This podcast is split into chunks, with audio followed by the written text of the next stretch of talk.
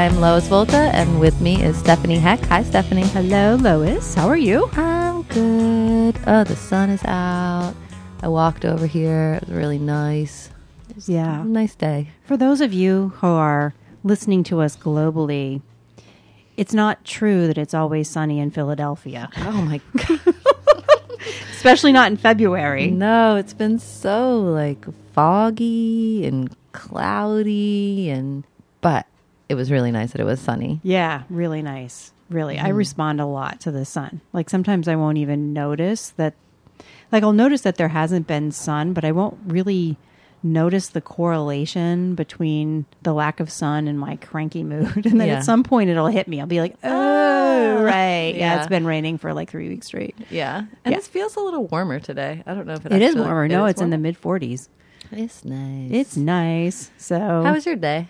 my day was fine, kind of like an ordinary sort of Monday, but mm-hmm. you know, everything's better when the sun is out. So Yeah.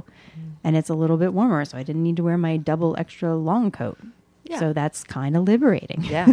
Well, supposedly spring's going to come early, so I really hope that that is mm, true, says the groundhog. Tell me a little bit about what you were thinking about for today because you had this idea and I was, I was like, this sounds good. Let's roll with it. Yeah, yeah. Well, so I was thinking about this, and I really want this show to just be a conversation mm-hmm. because I truly don't know what I think about this. And I feel, or I maybe another way to think of it is that I feel that my view on this might be sexist. Okay. and I kind of want to check myself because I'm like, I don't know. It sort of feels that way. So here's here's where my thinking came from. So I'll just paint the scene. Mm-hmm. So this weekend I was hanging out a bunch with my son who's about to turn 17. Shout out to my awesome son who's about to turn 17 cuz I just absolutely adore him and I think he's amazing. Yeah. But we were we spent a lot of time together this weekend. It seemed sort of like there was like it was like there was not a lot of socializing happening for some reason this weekend with the high schoolers. So, even though he can get himself around, he chose to hang out with me, but remained kind of silent.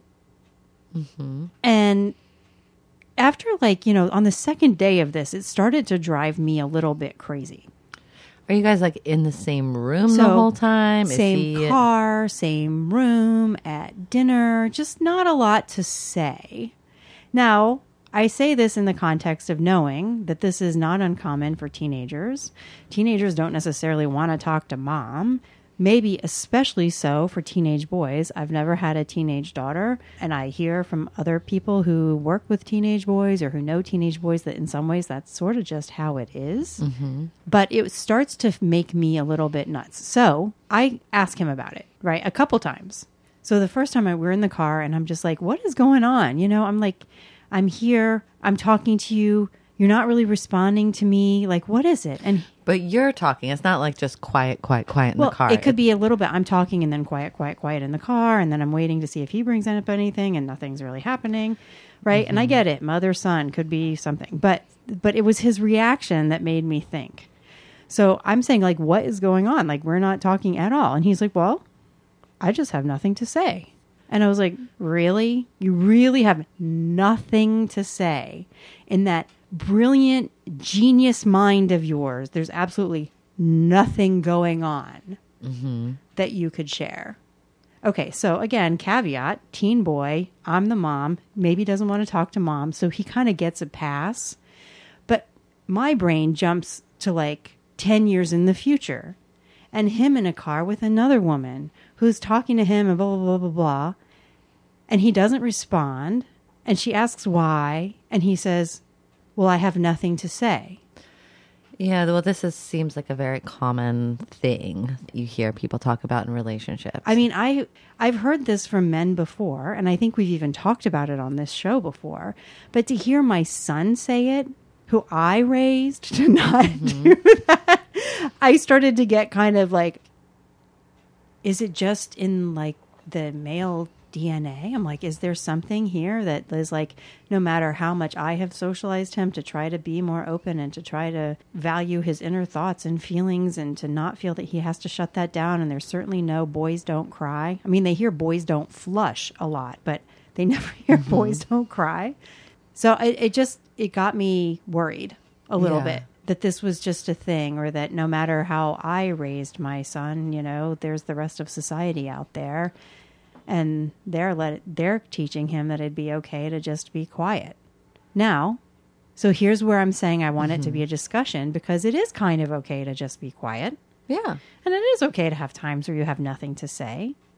But it feels like when you're in relation to someone else and they're trying to engage with you and you're not. It leaves so I said this to him a few I'm like, you know, but that leaves the other person hanging. And so with him, by the second day of this, when we brought it up, maybe we had a third conversation about it, and probably I know you know I'm like maybe something is going on with him.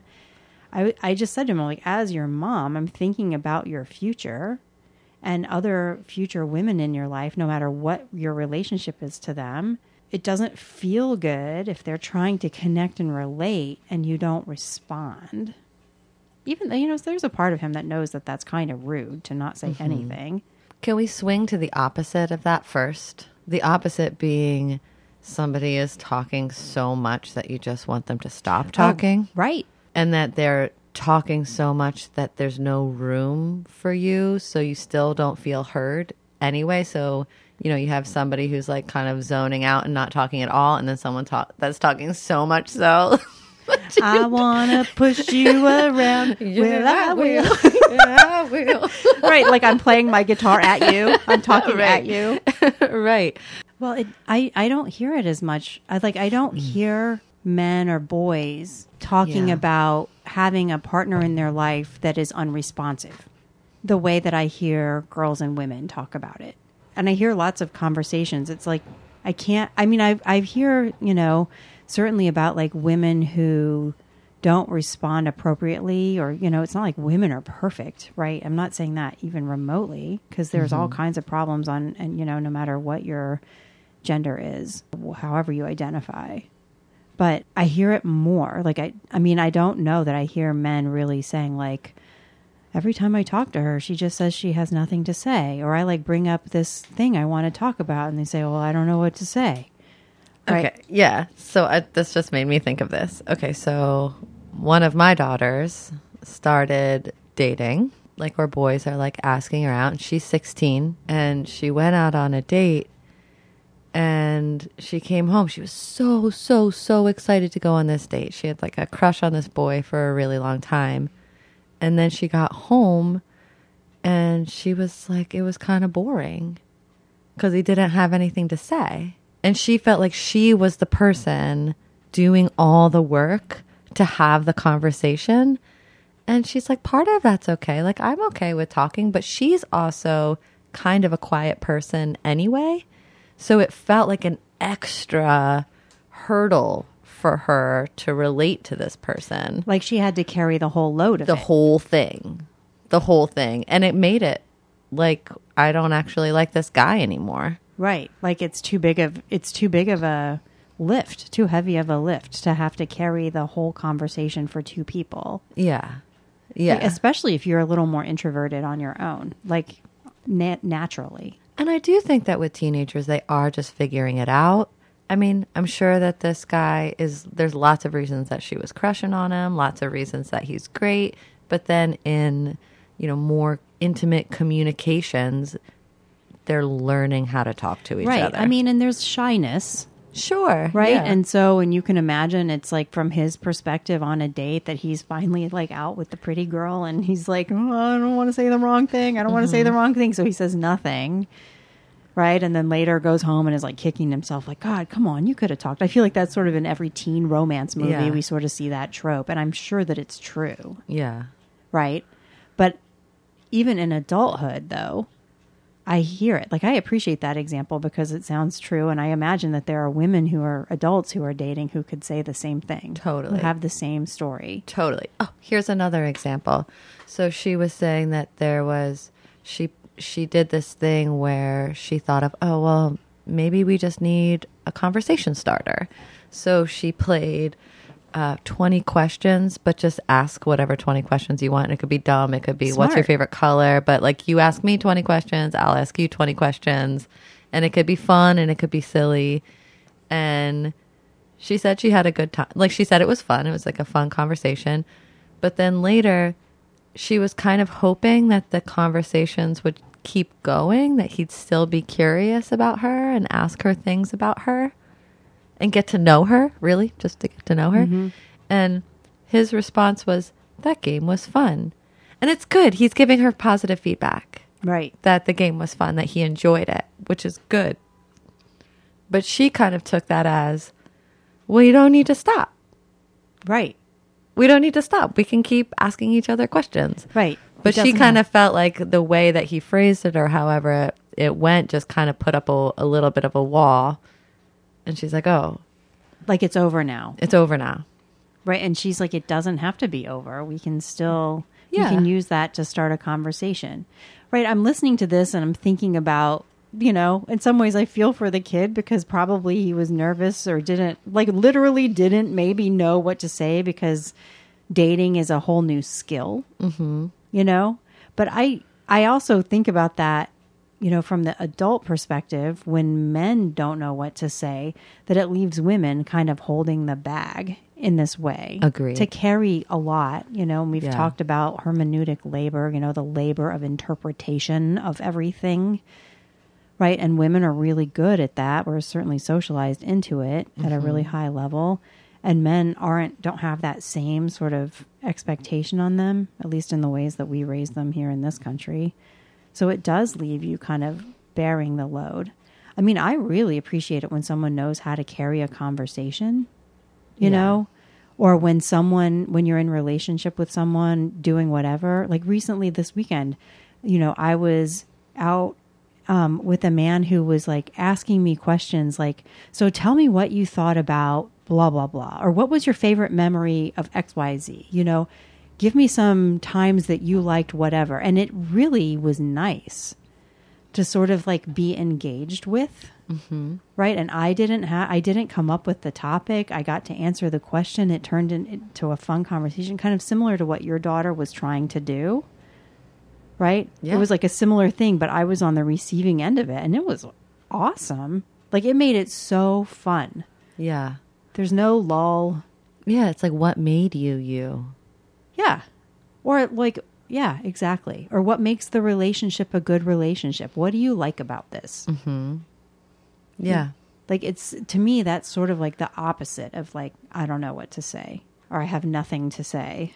when we were talking about how the show could even go, one of the things that I thought of was how so many women in particular feel misunderstood. And when you feel misunderstood, and the person that you're trying to get to like understand your feelings when they're not engaging, when they don't want to talk about it, when they go, Well, I don't know what to say, those are your feelings. Ah, you know, it almost it like squashes the the connectedness and the closeness that one person wants to have that the other person isn't giving them. For instance, you driving around with your son and wanting to have a conversation, wanting to have closeness, people can decide not to talk to people. It's their right to not want to have a conversation. That's okay, you know?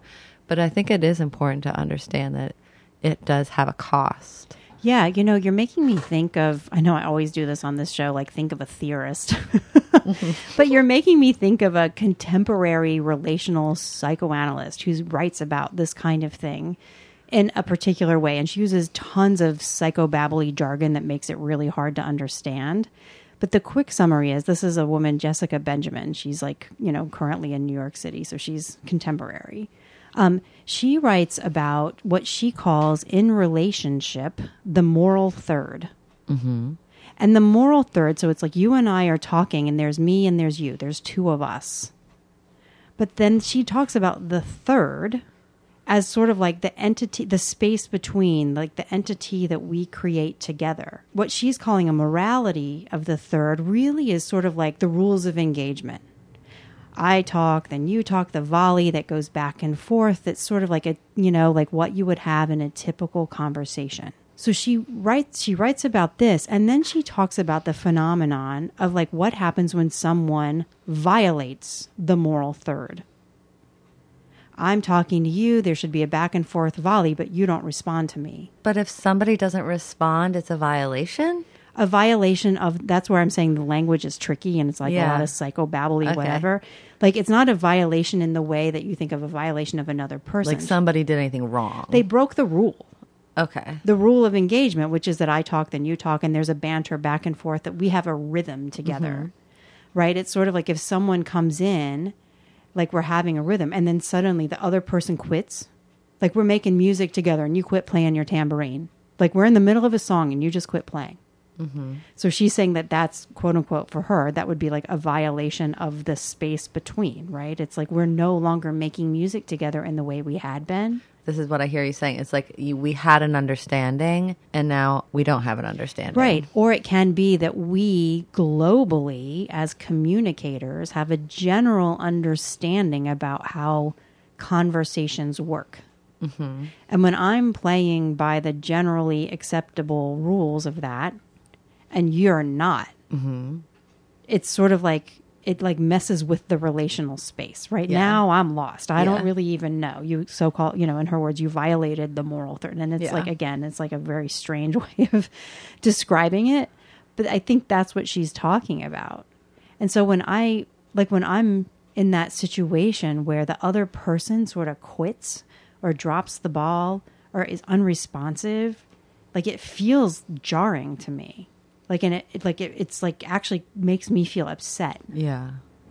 right? And you're even talking about it when someone like when women are trying to communicate something because they have a wish to be understood and the other person is somewhat unresponsive or isn't or says i don't know what to say. Mm-hmm. Or right? kind of even acts like they don't care. Yeah right well i don't know i don't know i don't have Yeah. anything to say like well you don't have anything to say i just spilled my guts to you mm-hmm. that doesn't do anything Yeah. Yeah. It makes me feel like they didn't care what I said. Yeah, right. I mean, I guess one theory we could come up with about that, if we're talking about it as we are in a gendered language, would be that, like we've talked about before, if men are socialized away from feelings and then women bring them feelings, it may be true that they don't know what to say. Mm-hmm. Because they may not relate to the feeling or they may have access to the feeling but not want to feel it or they may have been told to be quiet about the feeling right? So it may be that in some genuine sense which kind of seems sad to me maybe they really actually don't know Yeah, I have a, I have a friend who's a guy who I know within his marriage, it's almost like things will get brought up and it's just a lot to hold and he's already holding so much and he knows if- if he opens that door, it'll be really painful and I'll have to look at it and he's just not ready to do exactly. That. right mm-hmm. right. Yeah, but she needs him to open the door. right You got to open it. How long are we going to wait till you, till we open the door? It's got to get opened. I know. I know. I heard a woman talking about that last week, just talking about sort of like within her marriage, you know, she's sort of saying like so this goes on like forever that like I just won't get the relatedness that I want and need like forever. Right? It'd be like the equivalent of like, you know, being in a marriage where your partner wants to be celibate and you don't. Right? So what do you do in those circumstances? Like you sort of have a basic need that the other person isn't able to meet or doesn't feel like meeting or they're not in that space. And yet you're committed to this relationship. Right? It it is a conundrum, right? Like what Yeah. how do you navigate that? Yeah. like something's got to give somewhere like there has to be some kind of finding of a middle ground where the person you know maybe one person accepts a little less and the other person stretches into an uncomfortable space a little more hmm. and eventually you create a new a new way of being together Right. There's one friendship in particular that I'm thinking about that at first I thought it was like a little awkward. Like, who should I, like, I felt that should I be feel, filling the space, but I didn't. Just waited. And I realized that was the pace of the conversation. And it was really nice because I was always surprised at where it went or what the next thing that the person was going to say instead of waiting for me like he, that person wasn't waiting for me to fill the space that person was thinking about what was just said and then brought something and that type of It just was different than more my chatty, chatty, chatty conversation, like Right. You know, friendships. Yeah, you bring up a good point that it's sort of like we don't all operate at the same pace. And so it's sort of like for me, I mean, ironically, because in my job, I can wait forever. like, mm-hmm. you know, I can wait for the person to like come to their next thought and make a lot of room for that so that I don't drive the conversation unless there's something that sort of needs to be said. You can wait for the next thing to emerge. And like you said, it'll often surprise you, you know? And there are some people who need a whole lot more space to have that. But it's like in my personal relationships, I sort of like want the volley, and it can be uncomfortable for me mm-hmm. to just sit and wait, you know, or I might wait, but it feels like the waiting isn't getting anywhere, and then it just feels like we're in silence. Right, which then makes me feel invisible, which is a thing that I think a lot of women talk about too. Is like when I'm not responded to, I feel like I'm not even here. You know, like we mm-hmm. already kind of struggle with that kind of globally, women and visibility. But I appreciate what you're saying too, because I think people do have different paces. Right? It's like you you might operate with a really fast processing speed and you might be in conversation with someone who has a slower processing speed. So they na- take longer to really take in what you're saying and mull it around and decide what they want to say or maybe it's not even a processing speed issue maybe they're careful That is what I think it was, and I appreciate that. i mean yeah I really, really appreciate that. And it actually made me slow myself down to be careful as well. I really liked that. right if someone is sort of taking the time to really think through what they want to say and how they want to mm-hmm. say it Yeah. right it's it's very considerate and thoughtful it's sort of the opposite like it's it's actually that you're very visible Right. That's that's kind of makes me think of why one of the reasons I love Quaker meetings so much. The the I don't know if listeners you've ever been to a Quaker meeting, but basically it's a bunch of people sit in a room. There's no pastor or person in charge who's doing anything or telling you what to do or say or preaching at you. You're just sitting in a room with a bunch of people. And if you feel like something is welling up in you that you want to say and you feel like you can't not say it, you just stand up and you say it to the room. And then the rule kind of is you sit down, you give a nice, you know, a nice amount of time for everybody just to kind of listen and let it sit and sink in. And then if you feel like you want to say something or somebody else does, then they stand up and do the same. But that moment in between, the waiting, sometimes it's a minute, sometimes it's 40 minutes. There's something about that, like waiting in silent, active listening. Oh, it's really, really nice. Yeah, it's a great it's like a great practice because one, you get to be in relation with yourself in the silences, right? It's like you're in touch with you. hmm But at the same time you're in connected to a room of others. So it Yeah. is sort of like a both and when someone speaks, your attention shifts to what they're saying. Yeah. And then maybe you think about it or maybe you return to your own thought, but it's very internal. Yeah. It makes me wonder though in this car situation because I've been I've been in the car with my children plenty or just like one on one with one of my kids and they're not in the mood to talk. And I feel like what I do is I just either no, it's not there's not one thing that I do, but if I'm feeling like they don't want to talk to me, I'll just carry on business as if I was by myself. Putting on whatever music I want or podcast or jumping on the phone or like I don't know. It's like if they don't want to talk, they're just not in the mood to talk. It is hard if I want to talk and connect and I'm trying to express something to them and there's not a response. Then I feel like that's different. That's more relational. Yeah, yeah. And I appreciate that. I have a hard time personally if I'm with somebody who do- isn't in the mood to talk. I feel like, and maybe I feel like this is maybe an occupational hazard, that I am so used to resonating with the space of the other that it mm-hmm. can be hard for me to hold on to what I would normally do. Oh, You know what. I mean? When I'm alone, I have no problem being alone. That's in fact easier for me. Like I'd rather be alone than in a space where someone's not communicating. right? Yeah. Like that's easier because it's hard for me for it to be as if I'm alone when I'm not.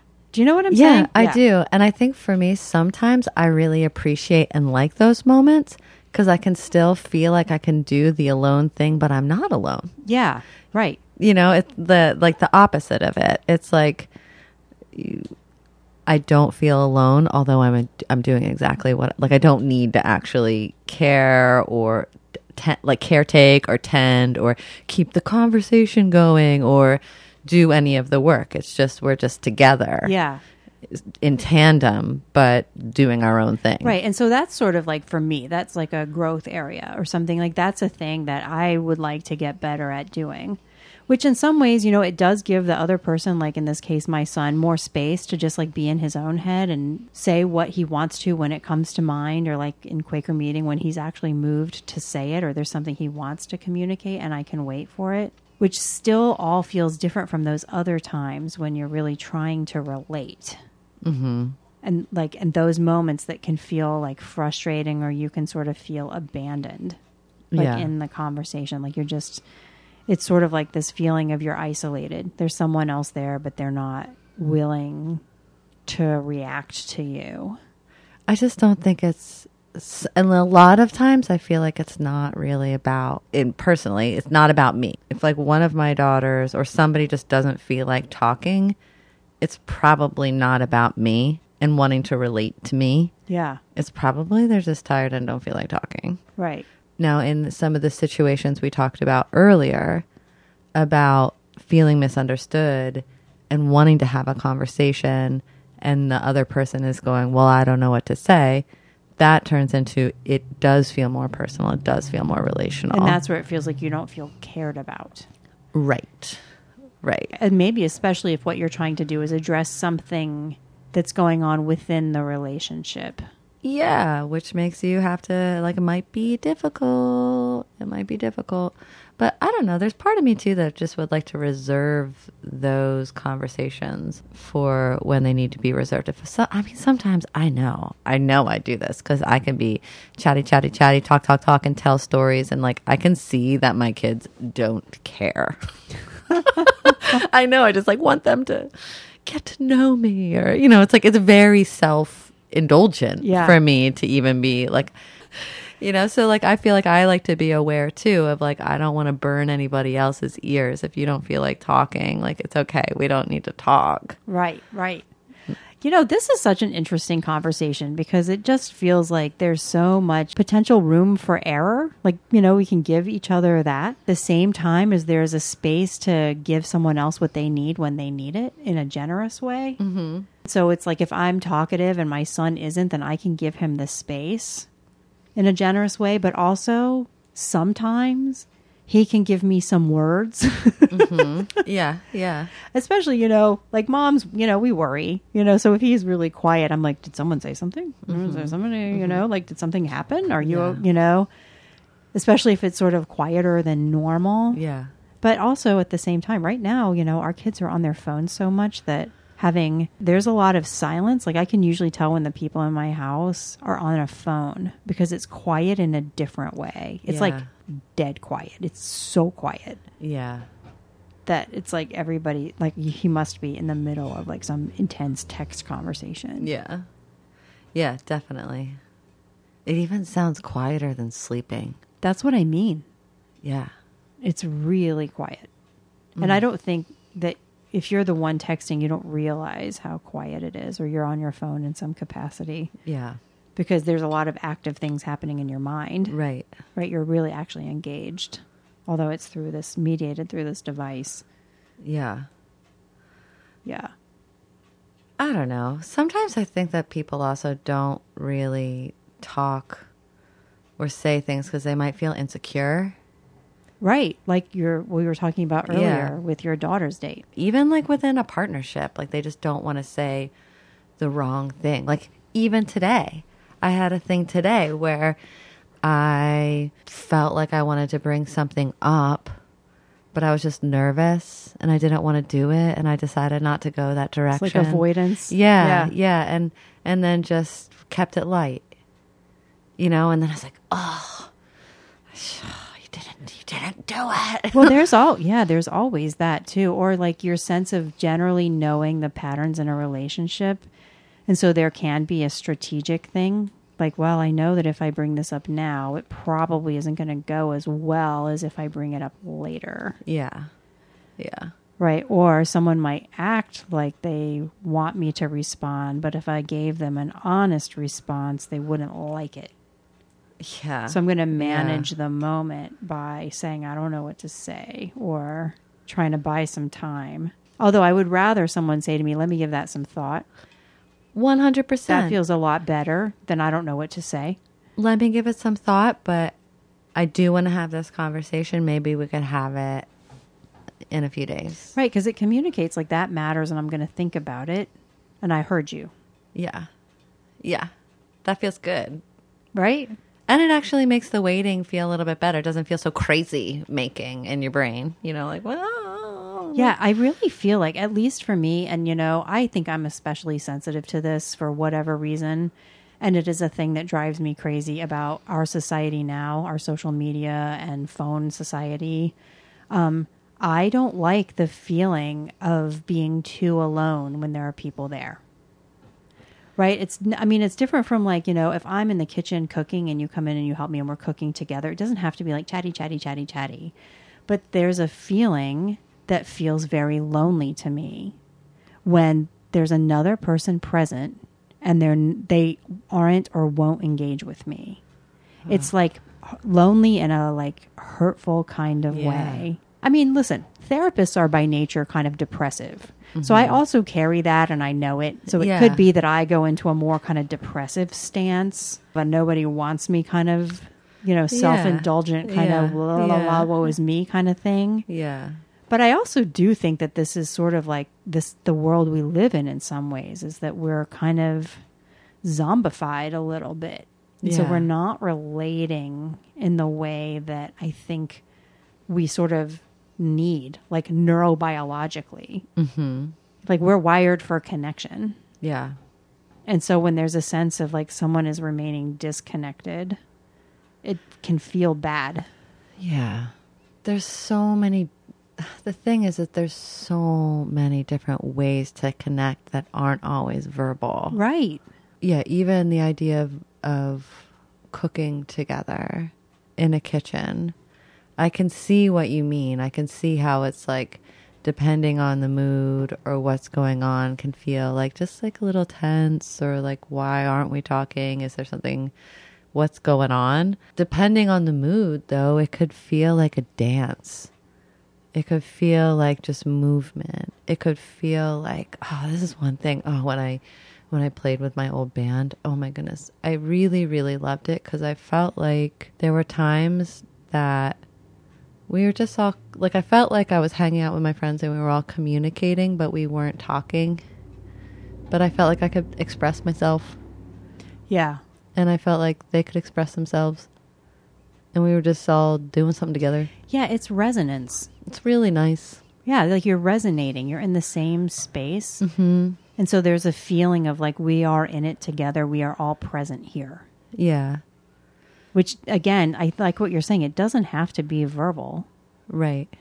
right? I think that there's something unsettling to me when the other person really doesn't feel present. Like if you're present and the other person is not present, and you know, we can kind of feel But that. present in relationship to what though? Like in present in relationship to you? Yeah. Okay. Yep. Yeah, because someone could feel present in themselves, be oblivious to other people, which is its own thing, but it might not be personal. Right. But it has an impact. Sure does. I Yeah. mean, yep. Whether Yeah, yeah, you mean it or not, definitely. right? It's sort of like if we're all in a shared space, you can be in your own space in a shared space with others. I think it's a cool thing to acknowledge that. Absolutely. You know, something that it's like if the other person is sort of trying to engage and you're not feeling it, you can let them know. Like, oh, I've got a lot on my mind right now. Could it be quiet for a minute? You know, no offense, it's not about you, or something, which feels very different to me from silence. Yeah. Have, you, have you ever gotten? I feel like I've gotten this a lot, like where I'm like boop a doop a doo, you know, and me being like that is so annoying to them. It's like, oh, mom, I don't feel like it right now. You know, we're just like, ah, like stop singing. Oh, we get a lot of that. Like if one person's in a good mood and wants to like put music on, and somebody's in a bad mood, it's like, can't you just turn the music off? Oh my god! But I love it that people in your car can say that because to me, then again, they're there. They're in like even if what they're saying is be quiet, it still is like a response to like what's the- happening. But what if like three people in the car want to like sing and groove, and one person doesn't want to? well, then that person has to kind of just sulk off in the corner because they're in the minority. I don't know. like you can't have one person's bad mood drive the whole Yeah, thing. right. And ideally, ideally, the singing would eventually help them get out of a right, bad mood. right, right. right? Or if it doesn't, then it just doesn't. Or if there's really a crisis going on inside of them, then Yeah. maybe everybody would Yeah. want to hear it. But It's like I can't stand my family right now. but uh, but then again, that's what I'm. I mean, with family and all of that for sure. Yeah. especially like with teenagers in your car. Like I sort of appreciate it. Like at the times where my kids have been openly annoyed at me when I'm when we're in the car, I actually don't mind that because Yeah. again, it feels like I'm there. I'm here. I'm there. I'm like here. and moms are supposed to get on your nerves a little bit. yeah, it's like, and then I can kind of play around with being annoying. Yeah. you know, and then eventually laugh and like give them what they want Yeah. and be quiet. Or, but it's better to me than it's as if I'm not there. Right. Right. Yeah, or just like being used to be chauffeur. or like personal chef Yeah. or whatever whatever that looks like. Oh, like. you can eat my dinner, but you can't say good morning. Yeah, and the next, exactly. you know, you can come on, come yeah, on. I'm a person too. I actually say that to my kids a lot. I go, I'm a person too. Mm-hmm. And what have I done to make it that you would be like that to me? I'm only here to like love you and support you, and I cook for you, and you're under my roof, and I want you to do well. I'm your biggest fan. What have I done to deserve that? mom, guilt trip, guilt trip much, mom. I, I heard that oh this weekend. yeah, my youngest likes to do that to me. Like, why are you guilt tripping me? I'm not. I'm just letting you know how I feel. I'm a person too. Well, if you're feeling guilty in response, honey, maybe you need to look at that. what are you doing? Because you know you wouldn't feel guilty if there Stop was. gaslighting me. Ah, modern parenthood, parenthood in the age of TikTok. right. oh my goodness. The guilt trip. I do really, I do love teenagers though. I do. I like being a parent to teenagers right now. I do too, and that's why I get so upset when mine doesn't talk to me because I Yeah. like I love knowing what's on the teenage mind. Yeah. Like, what is going on? What are your friends doing? What are your friends talking about? Nothing. Nothing. No, it's the same. Same as last week. I don't know. I don't know. Yeah, no, nothing. Come on. Yeah. sometimes, sometimes I'm just like, all I say, I did this the other night with like one of the kids' friends. I just sat down next to them and I was like, tell me all about it. And just waited. And then the friend was like, so my friend is here from blah, blah, blah, blah, blah, blah, blah, blah, blah, blah, blah. And I was like, yeah, all right. Yeah. Just tell me all about it. I want to know every single thing. Yeah. Don't leave any details out. I'm here and I'm listening. Yeah, someone said to me last night when I was sort of talking about this dynamic and kind of complaining a little, he was just like, maybe you're not asking the right questions, or maybe you're not asking them in the right way. And then he sort of modeled for me other ways of asking instead Oh, of being give like, an example. So instead of being like, um, well, so what's going on? Or how was your day? Say something more specific like, so did the teacher do that same weird thing in class today? Yeah. or something that again it's sort of like in the 20 questions realm Yeah. like that your daughter invented or like brought into like an awkward situation that if you ask something that's more specific Yes. you get a little more traction Right. and i really appreciated that feedback because i'm there like yeah you know you're right it's like people like to say to me like well you know i mean you're a psychologist i'm like i'm not a child psychologist and also like this is my like I it's not like I've raised teenagers before. So please give me the Yeah. info. I want Yeah. I do need help with this. Yeah. You know? And so like one of my friends who's a child psychologist kind of like coached me through having boys whose voices were changing because they get really quiet. And it can go on for like over a year where they like really don't say much of anything. Wow. Yeah. and that was really torturous Well, maybe me. that's a big part of it. Well, no, but we're past that now. I know, but that's something that's part of the development process. though. Absolutely. And so that, you know, my friend was able to sort of really, you know, tell me how it works and why it's like that and how many friends with sons like she's seen go through this and she knows it's frustrating. But so that was like helpful to have an understanding. Yeah. But so now that's over and the capacity for talking is back. You know, but so I really did appreciate this idea that if you at least for me, like I'm certainly willing as the mom to do the work of making it so that my you know, kids feel comfortable talking to me. Right. So, you know, he's sort of like frame it this way, frame it that way. You know, and another piece of advice that I got from him was to he's like, "Oh, boys talk more when they're busy, like when they're active. Like go out and do something." Like he's like, "You know, when I wanted to talk to my sons, I would go play basketball with them." And sure enough, while you're out there doing another thing, all this stuff comes out. Yeah. And so I was like, "Oh, okay." Yeah. That's You know, a good point. And I don't know if that's true of all teenagers or if that is like because I only have sons, I can't speak to, you know, and like of course we can't really speak generally anyway because everyone is kind of different. You Yeah. know, in terms of like I don't know if teenage girls would talk playing basketball more than if they would, you know, like Yeah. maybe maybe not. Yeah. But doing things together regardless is it's a way of communing with each other. Like Right. I had this I had this wild epic adventure with one of my daughters the other day. We were coming back from New York and we like she forgot an outfit to go to a homecoming and we were like it was like a mad dash. We were running into all like it felt like this epic scavenger hunt with a clock was ticking and It's like a game show. it felt yeah and we were like running through it like it, there was like a point we were like literally running in a mall together like laughing blah.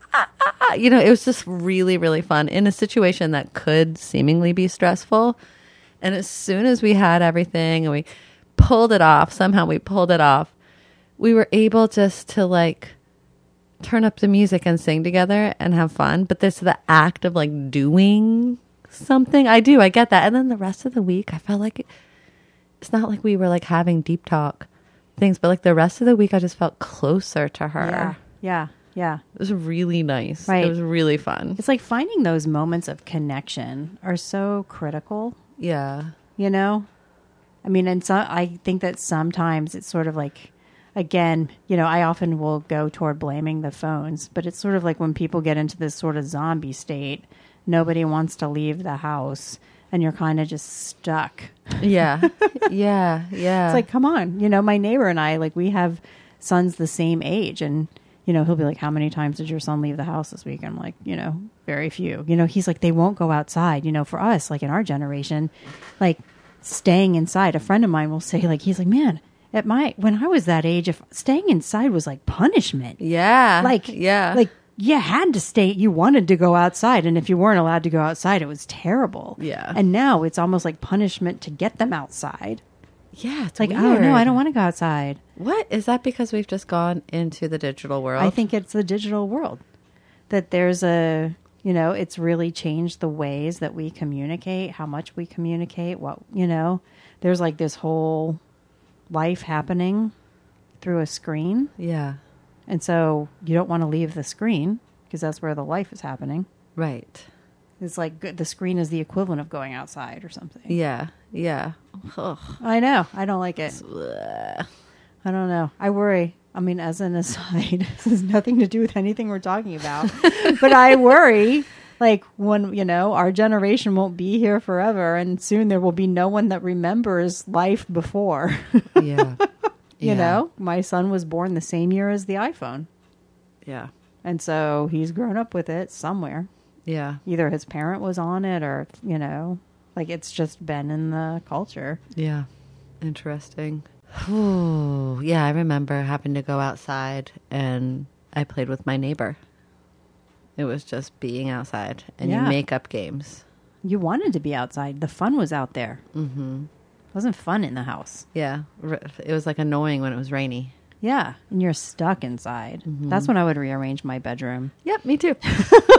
I was a big bedroom rearranger. Me too. me too. Yep. Yeah. I mean, I guess when we're thinking about, like, kind of thinking about all the way back to the beginning of the show, when we don't have anything to say, I guess where we kind of came from is just, just different for everybody. It's it's personality thing in a lot of ways. It can be a personality thing, but I think it also can really feel like a cop out, and it can feel like, and you know, in the in the realm of where it's problematic, Yeah. right? It's sort of like it can. It's sort of like it's as if you're not paying attention, or it's a cop out, or it's the easy thing to say, or it feels disengaging, or it can shut down a conversation. Well, I don't know what to say. I don't have anything to say. So then it leaves the other person not knowing then how to respond. You know, it's like, well, do I Yeah. keep talking? Do I just get quiet? Like what? Yeah. I mean, I personally am all about in the relational space. Ideally, you can have a conversation about how you have conversations. Right. So, those times when I'm talking to you and you say that you have nothing to say, what's that like?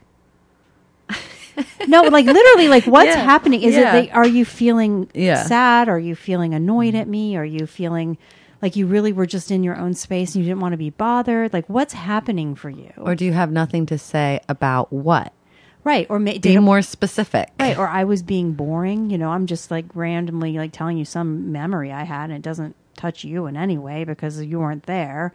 You know, is it so like literally? There's not. You feel like you would need to have something to contribute, and you don't. Yeah. I mean, I, I, it's like almost in the space still of curiosity. Like you can wonder, like what's, and I, I genuinely do want to know. You know, like with my son, I'm like, when you're saying you have nothing to say, like what's going on? Like you really feel empty inside? You you feel Yeah. blank? Yeah. You're thinking about something else? Yeah. Like walk me through this. And so that way, you know, the next time maybe if you say I don't have anything to say, I might know what that means. And so then I don't feel dropped. Everybody zones out. Everybody does that. And it's okay to be like, oh my goodness, I just zoned out. I wasn't listening. Right. Just be honest. Just be honest. That was not personal. I'm sure what you said was delightful.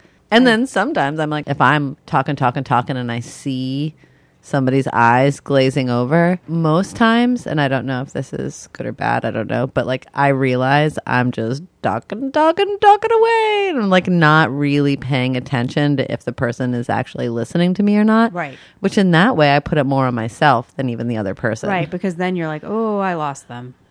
Oh, Yeah, yeah, it's like a little a little mirror for you. Yeah, Like, or it's like the or it's like what we talked about before where it's like then there's some people who are just talking talking talking that they don't even like they're just talking to talk that you don't get heard. Right? I know that sometimes I'm that person. I know that sometimes I'm like sitting in the silence or feeling like, you know, we all can in some way relate a little bit to the many facets exactly. Like we, so we it's important to have like a little bit more compassion, particularly if someone's like, "Do you hear me?" Right. I also think that it's like in in a relationship, you consistently find yourself in the same spot. Like a, a useful thing to think about, like what's going on there. Right. I'm somebody who like everybody's always glazing over when I start talking. Like so, maybe you can wonder a little bit Yeah. like what's going on there Yeah. that people are all, like, especially if it's consistent.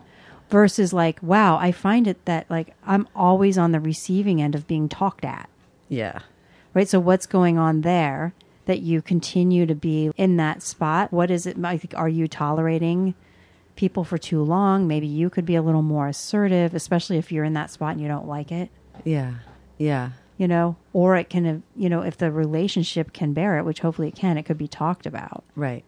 You know, hey, make a little room for me or Yeah. something. Not in a way that would be challenging or put the other person on the defensive. But also some people really, you know, they they stay in the same spot in relation to others.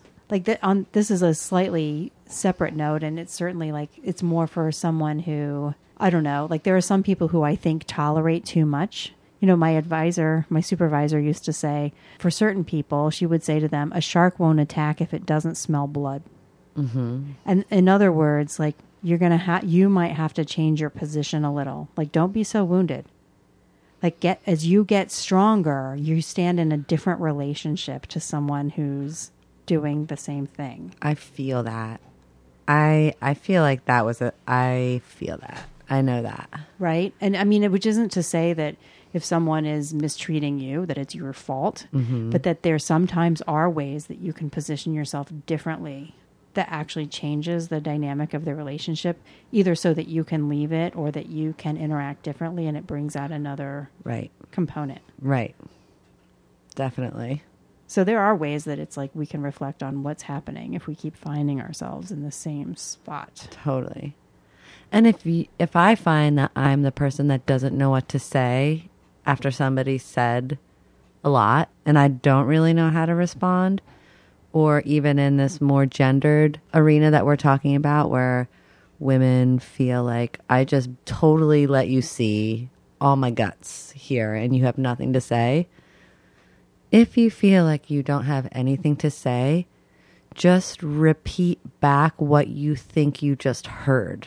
You know, I hear you saying this and just see what happens because that kind of takes it off of you having to be the problem solver or trying to soothe or try to make something right, but kind of stepping into, I just want to let you know that I was listening. This is what I hear you're saying. I just want to an- understand it correctly. Right. Or if you're not really in this space to hear it right then, you can say, Can we talk about it later? Because there are certainly many ways to like invite um, more, right? It's like if you don't know what to say, but maybe you're interested, you can always say the last word the person said, but with a question mark. Oh, they were nice? Whatever. like, like oh, you were on that bridge? Yeah. something that that really off you know the question mark will invite a little bit more unless you're really feeling burned out in which case i think you also can say like can we talk about this later or like ah i'm listening to you but i don't really know how to engage with that Yeah. uh okay you're right i was probably chatting for way too long it's probably a really boring story Yeah. after all yeah. but it just doesn't leave the other person hanging Yeah, like read the room. Read the room a little bit because you're not the only person in it. I guess that's how I feel. You know, I feel Mm-hmm. very I feel very protective of the relational space. Yeah, I get that. You know, like and it, it it and it's maybe just also a pet peeve of mine. And not everybody probably has the same pet peeve. There are other people who probably wouldn't notice this or be bothered by it at all. But I'm very like sensitive to the violations of the moral third. To go back to Jessica Right. Benjamin, like I, I when that happens, I feel it a lot Yeah. you know, which probably can be annoying. It's probably annoying to my kid. Like, Ugh, mom, Yeah, but stop then, trying to but- talk to me. but all that too is him learning how to like navigate things. You're right. Like what's going to happen 10 years down the road and you know, him him knowing that he has an impact. yeah. It's all Well, thanks for having this conversation with me. I really kind of, I feel like I sorted this out a little bit because really it's been, you know, because I'm like, it feels so frustrating. And I feel like it feels so gendered, but it isn't always frustrating and it isn't always gendered. And it, Yeah. it can be really like much more complex than, I feel like this one is more of like a personality thing, although there are tendencies that it could feel gendered. Yeah. So I would shy away from the absolute part of it. Yeah. That men are like that or women. I yeah, but I'm with you. That felt good. I, I think maybe maybe where I can get gendered with it is just also that I I think probably typically women will say something even if they have nothing to say. Like they don't necessarily always feel entitled to just say nothing.